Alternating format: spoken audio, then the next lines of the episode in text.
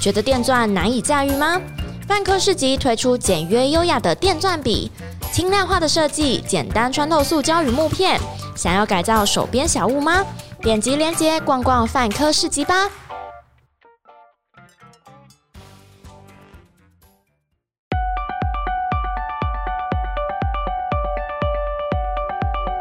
Hello，大家好，欢迎来到范范范科学，让你爱爱爱科学哦。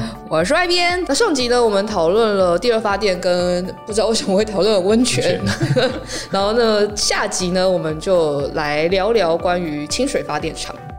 那呃，既然就是这次我们主题是宜兰的清水电厂，那就好奇为什么？因为以前这边说以前就有在盖嘛，那为什么以前要就是选在这边？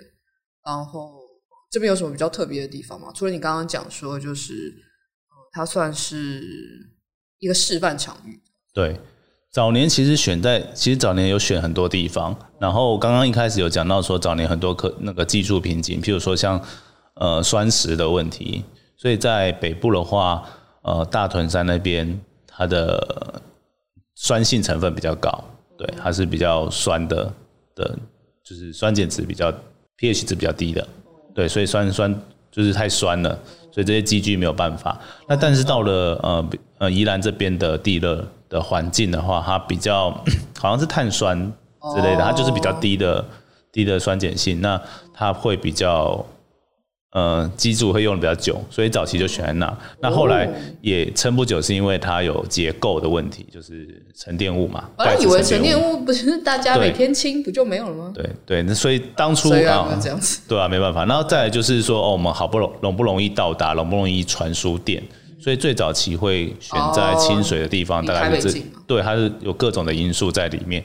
那但是现在为什么民营电厂还是？继续选那个地方作为开，算是重新起步的，对，那是就是因为比较容易，我就不用再去刚刚前面就不用做刚刚前期的，对，前期的研究会比较少。现在虽然还是要多多做很多测量，但是那个量比一个从零开始还容易。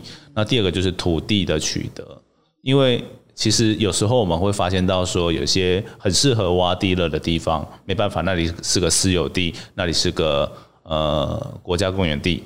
之类的，就是一个很难做的地方。然后再来就是，我们也早期也缺乏法规，然后近年来才搭配了这个，我们需要这个能源，所以才去重新有这个地热相关法规。但好像还在修整当中吧，我记得，就是它一开始并不会那么完备。对，那所以像我刚刚讲的，就是。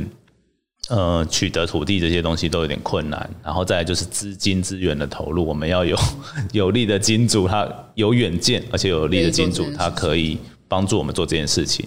对，所以一开始会选择清水，就是他门槛稍微低一点的地方，所以就会比较容易吸引有人来做这件事情。然后在现在，其实清水盖完之后，他后续也会评估说，哎，这个地方如果呃，应该说这个地方这套机组如果是好的。那或许可以再增加它的基础容量，对，是有机会再提升它的产能。然后再来就是，呃，宜兰地区其实还有其他地方，像仁泽土场那边，在早期探勘也有探勘到那个地方。那现在好像是中油，对，有在投入。所以我们可以想象说，像中油这种比较 有有办法、有资金可以去去做的能源的的一些公司。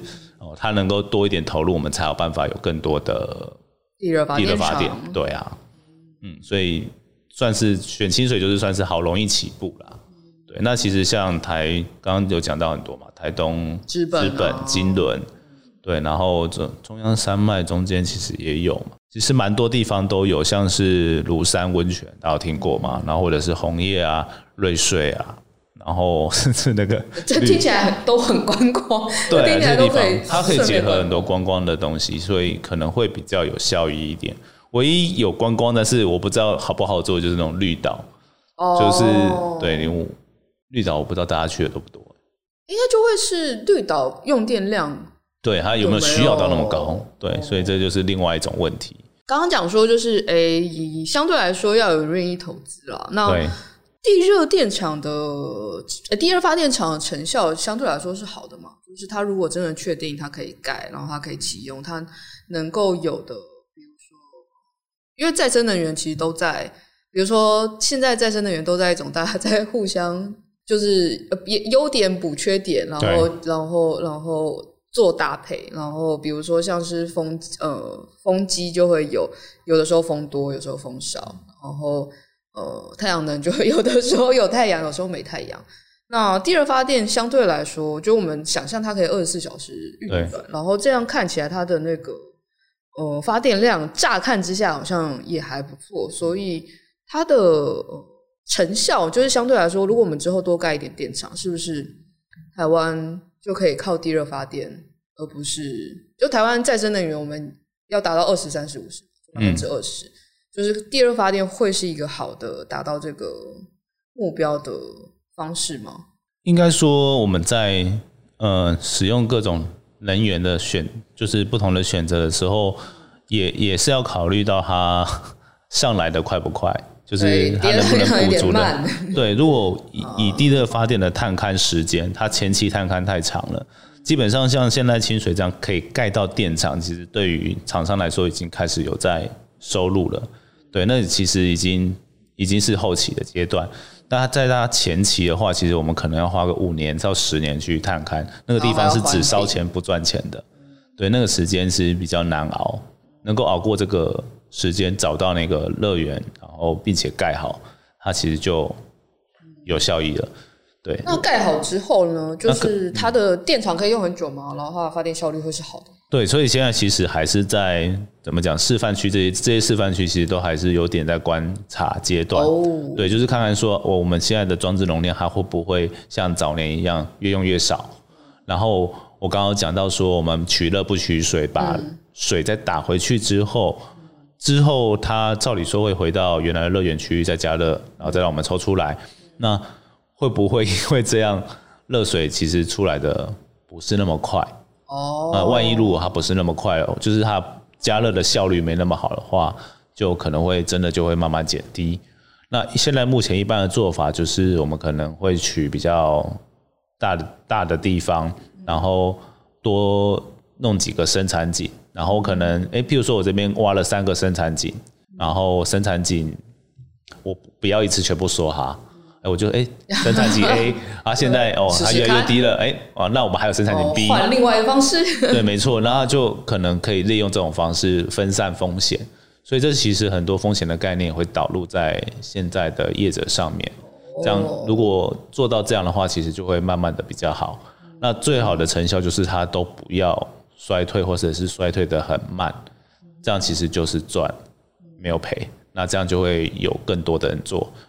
对，那只是说，对，就是地热区跟跟找地这个还是前期的问题还是比较大了。找地，然后有热，然后跟有钱三件事情要都在一起的时候，都比较不那么容易。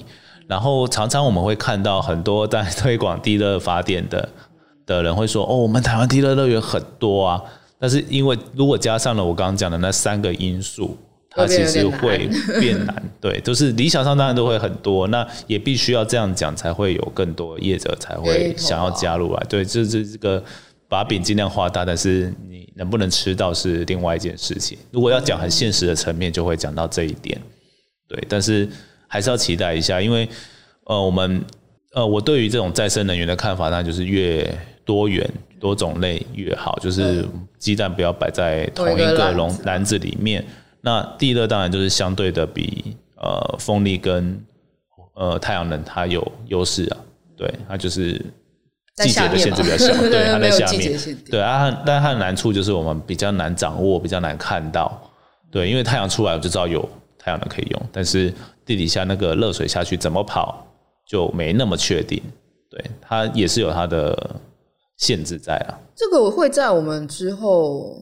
其实，因为其实世界各地也都正在进行这件事情，这件事情会在之后，比如说科学研究多一点，就会比较好掌控它吗？还是这个还是有一个瓶颈或门槛是有点难处？就它地热是因地方会差异很大吗？还是应该说目前呃技术它到了一个就是有进步了，然后你是说，但是问题是台湾现在的困境不单纯是技术技术问题，就是。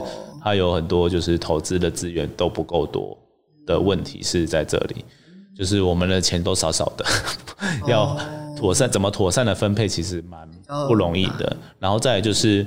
真的讲白讲比较现实层面的话，譬如说像国家想要帮忙，然后像科技部或什么的，就会说，啊，我们弄个计划，然后让大家来做研究，让学者来做研究。但我刚刚前面有讲到说，其实做的计划有时候可能一年它会有各种因素没办法达到成效。比如说我们现在要钻井，它呃工程上它可能你不知道中间钻到什么就会卡住。然后或者是呃，像现在 COVID-19 的疫情，当然都会影响到，对，都会一些有一些程度的影响。那受到影响了之后，政府有没有办法再投钱进来就不知道，因为呃，大家 计计划的结案报告啊，都显显示的成效不好的时候，都会影响到你下一期要接计划的经费嘛。嗯，对，那这个就比较现实的因素就是。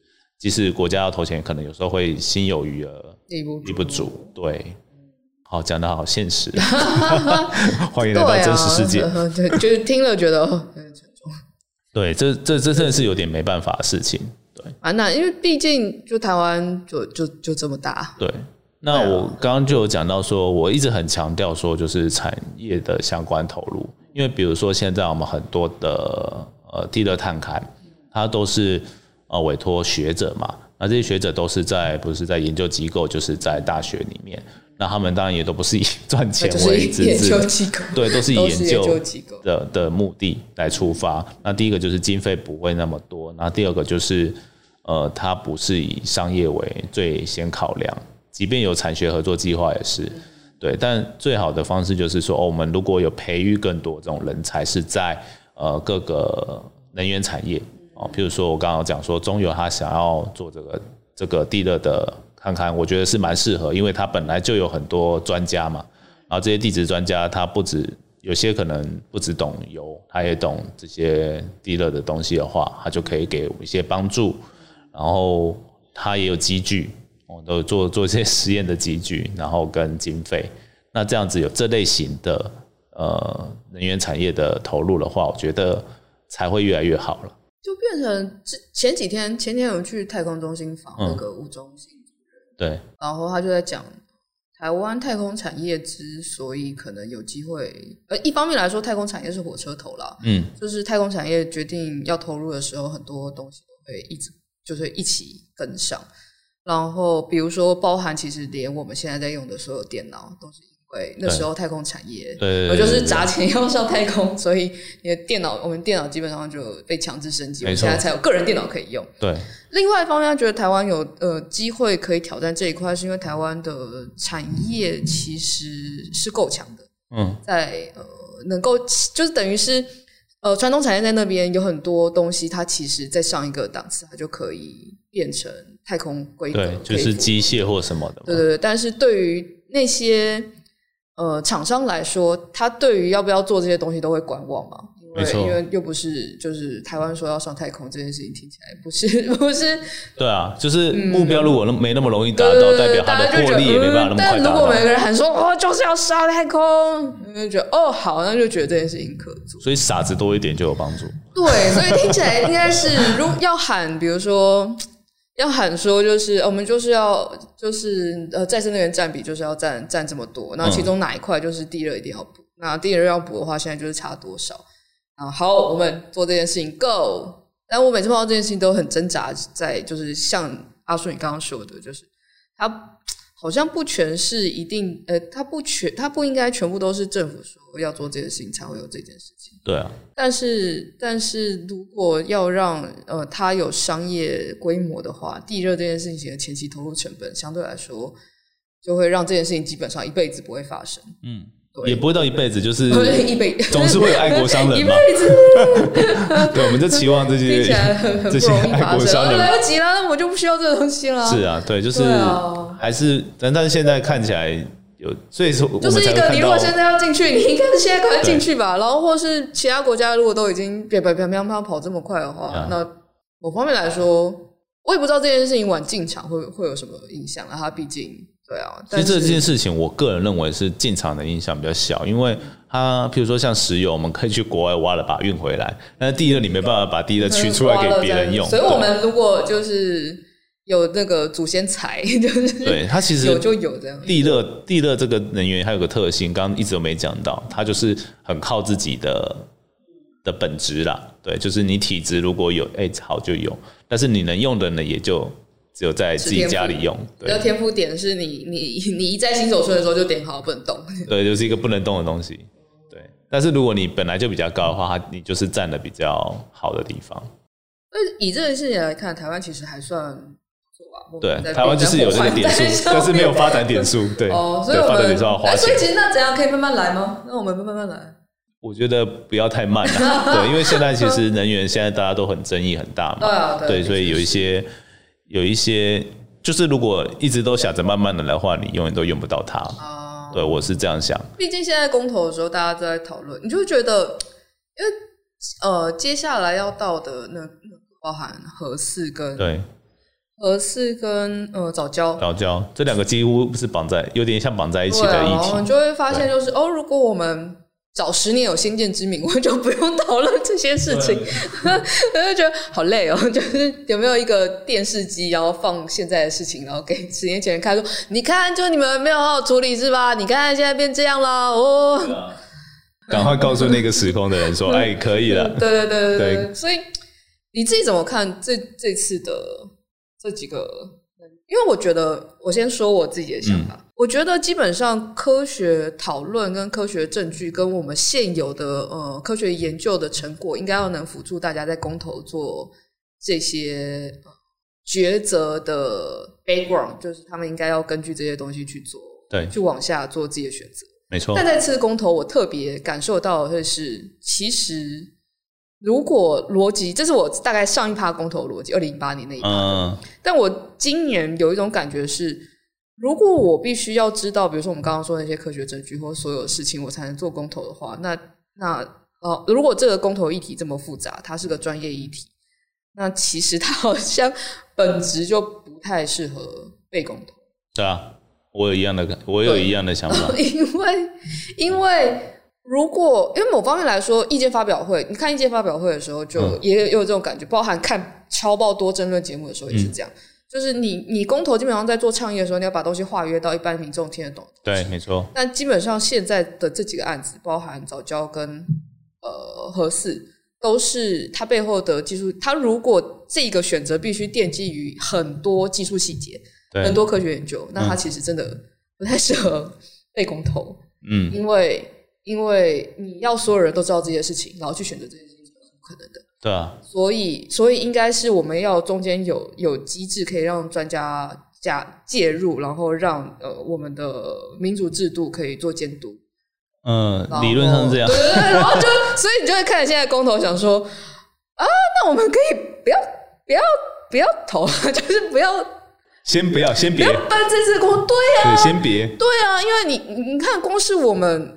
不敢说就是自己是，但我们应该跟一般人平均值比起来，应该是看相对来说比较多 paper，嗯，也比较大概知道科学研究在做什么事的人，因为我都觉得就是哦，这个资料实在是多到就是快要不行了，对，还要把法规政治再加进来，然后你就会觉得你要你要每个人都去吃掉这么多东西再做选择，对啊。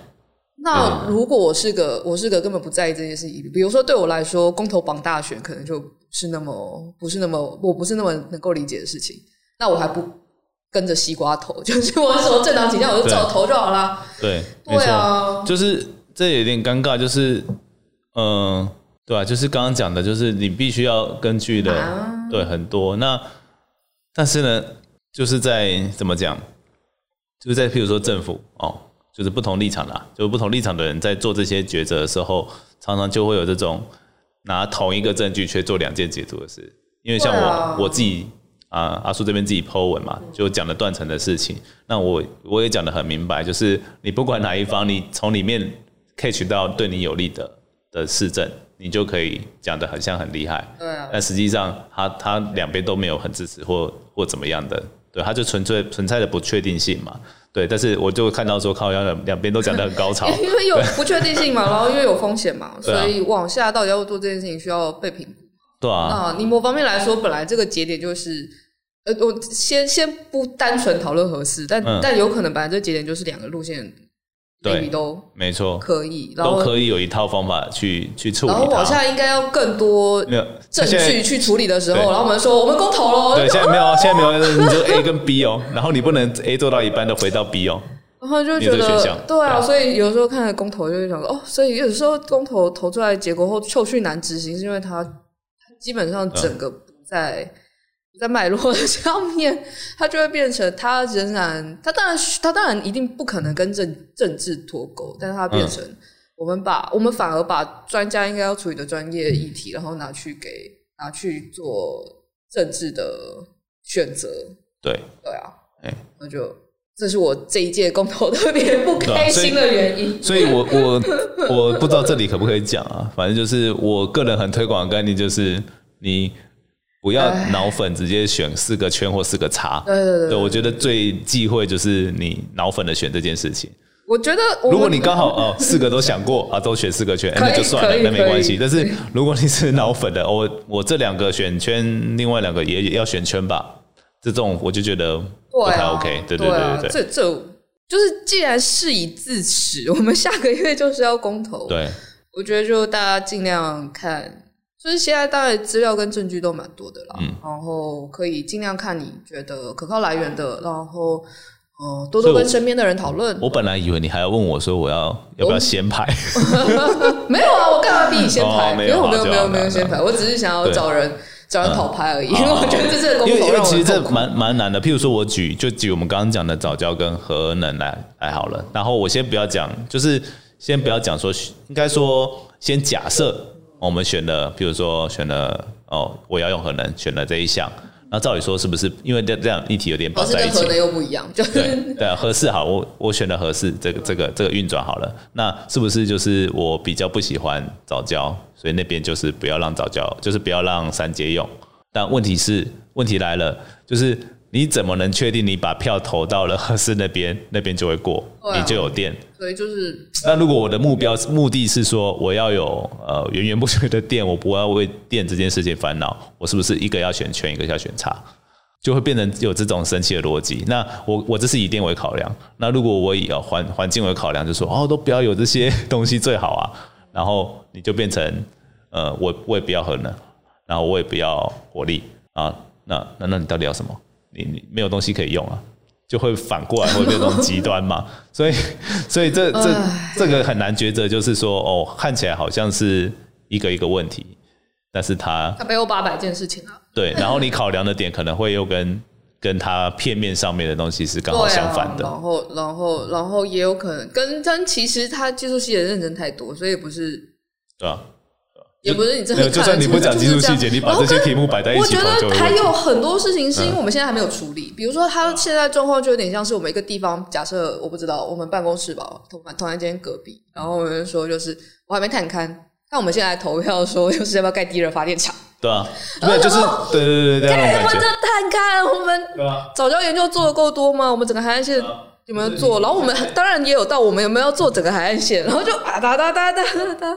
讲讲一个比较简单的比喻，应该是说，哎，有个新房子啊，有个房间，你要怎么布置？然后我不告诉你房间长怎么样，我不要。那我到底要怎么布置？先投票。我到底要放几个沙发？我不知道啊，对啊，没有办法。我们先投，不不不告诉你房间格局，然后先投票。我们要什么沙发？我就想说这怎么投？对，没办法投。没错，来这种感觉很难。我觉得这次公投生活对很难。嗯，包含要做，其实其实也蛮难的，因为因为之前，嗯，这当然这这几个议题都有。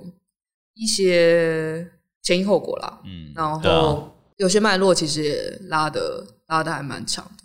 那我觉得对于大家来说，要了解所有事情的脉络，其实也真的蛮难的，蛮辛苦的。对，对啊。但我我觉得，像我个人呢、啊，我这一次要因应这件事 事情处理的方式，就是你有断层可以处理，也不只有断层啊，就是每一题，我觉得好了。那如果真的没有办法。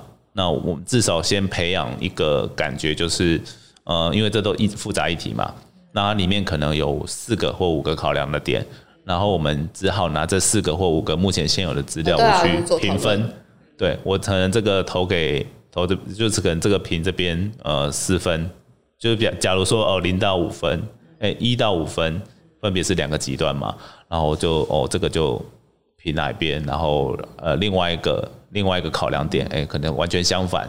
然后就会评另外一边，然后最后会得到一个总结的方式方式，然后你可能就比较好选择，但它可能也不是一个最好的结果。但是我觉得做这件事情有个帮助，就是说，哦，当别人跟你选不一样的时候，你不会说靠你，你就是怎么样怎么样这样，就不会有这种比较不会有这个心态了。对啊，想一下吧，虽然最终结果就是同意不同意嘛。对，或是你不去投，就是对，但是就是要避免说啊，你不同意就是怎么样，你同意就是怎么样，也不要这样看别人啦。对，就不要看别人，也不要也不要，因为你知道你自己的最最终选出来的结果经过了哒哒哒哒哒哒哒，所以当别人在做这样的时候，他可能只是某一个东西跟你不一样，他不是全部都跟你不一样。对对对，对我觉得我是个人现在是比较喜欢推广这个想法，对，是蛮好的，蛮好的，对。这个在人生很多困难选择的时候都可以用。需要，有时候是一般两面是或不是。没错啊，对啊，对啊。要败家不败家，要不要买？好想买哦。是是，要买不买？因为中间没错挣扎八百回。呀。对啊，所以好，我们虽然这是地热赶赶不上公投议题，对对，因为地热还在台湾，那么快了，台湾地热还在发展中，这样子。对对对，但想嗯，让大家在这呃有一些。诶，怎么说？就基本上这也算是一个小小里程碑嘛。嗯，清水第二发电厂这件事情.在这个时候先让大家知道，因为哦，第二发电有这些事情哦。那或许未来某一天，uh. 我们可能要面临地热复杂体，没有啦，就是或许就是之后，就是大家可以再生能源的时候就知道，不是只有你现在眼前看到有争议的那些东西。对对对，然后它的发展都是有脉络的，那为什么会长成这个样子？是有由来的这样子。然后欢迎多多来念地地科系。然后阿叔说欢迎多去念。对，这些议题都跟地科有关呢。对啊，你看以后如果地热发电遍地开花，我们就需要地热发电要用地科的知识，离岸风机也要用，太阳能好像也要用一点。然后呢，既要公投的，还是有地阳能听起来。啊，太阳能可能还不需要啦，对对对，但是至少风风电，然后跟最近公投的这两个，哎，都有用到。断层吗？断层没有早教的生态跟海底的地形，好，对，都有关，啊各种都有。念地科，对啊，赶快来念地科啊！对，Go Go，然后跟大家公投就是，没错，尽量多看点资料啦，大家一起加油喽！哎，反正我们都一起是希望为台湾好嘛。嗯，这次公投不论结果如何。之后再一起加油，这样。之后再一起加油，就是要吵前头，前头吵吵吵吵吵吵吵，总是要和平。投出来之后就对对对对对啊！大家尊重尊重啊，尊重和而友善。好，好，那我们这期节目到这边啦。然后如果你有什么呃建议的话，就欢迎随时提供给我们。那也很开心，就是可以邀请到阿硕来。那大家也欢迎去听他 Podcast《地球科科学》，关于地球的大小事，我们边聊边学。好，那就我们这集 Podcast 就到这边啦。那大家拜拜啦，拜拜，拜拜。以上就是本集科科聊聊的节目内容，听得还不够尽兴吗？成为泛科学网站会员，除了文章看到宝，还能追踪作者、留言评论、光点鼓励，同时获得好玩的知识成就、升等练功。快一起加入泛科学，轻松玩科学吧！